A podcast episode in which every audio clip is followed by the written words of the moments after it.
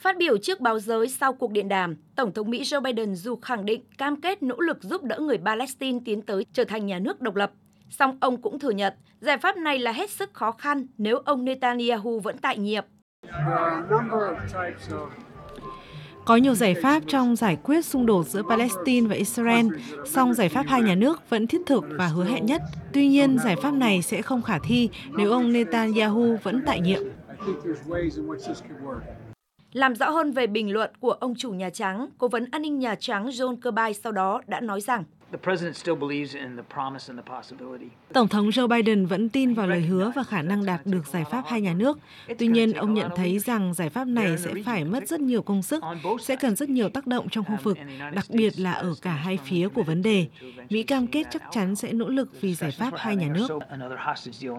Thủ tướng Israel Netanyahu hiện chưa có bình luận gì sau cuộc điện đàm với người đứng đầu Nhà Trắng, song trước đó ông đã từng nhiều lần nói thẳng với các quan chức Mỹ rằng ông sẽ không ủng hộ một nhà nước Palestine như một phần của bất kỳ kế hoạch nào sau chiến tranh.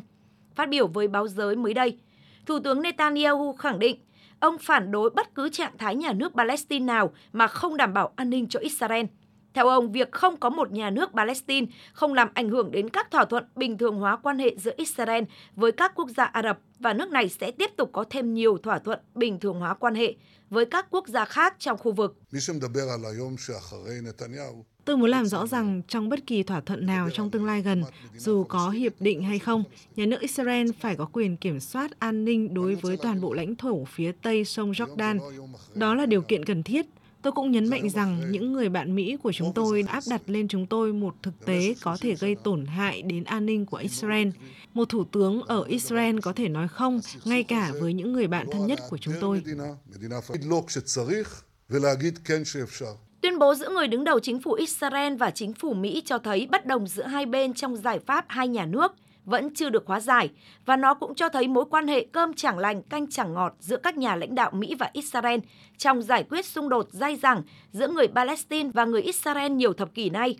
Ông Netanyahu liên tục trong thời gian qua từ chối lời kêu gọi của ông Biden về chủ quyền của Palestine, trong khi Tổng thống Mỹ lại tin rằng chìa khóa để mở ra một nền hòa bình lâu dài ở Trung Đông chính là giải pháp hai nhà nước.